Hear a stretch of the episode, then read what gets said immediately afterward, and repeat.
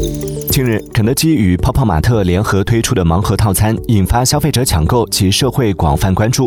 有消费者通过购买代吃服务、雇人代买代吃套餐而获得盲盒，甚至将吃不完的食物直接丢弃。中消协认为，肯德基作为食品经营者，利用限量款盲盒销售手段诱导并纵容消费者不理性超量购买食品套餐，有悖公序良俗和法律精神。随后，肯德基客服回复消费者称，盲盒将继续销售，暂无暂停活动计划。具体情况可咨询当地餐厅。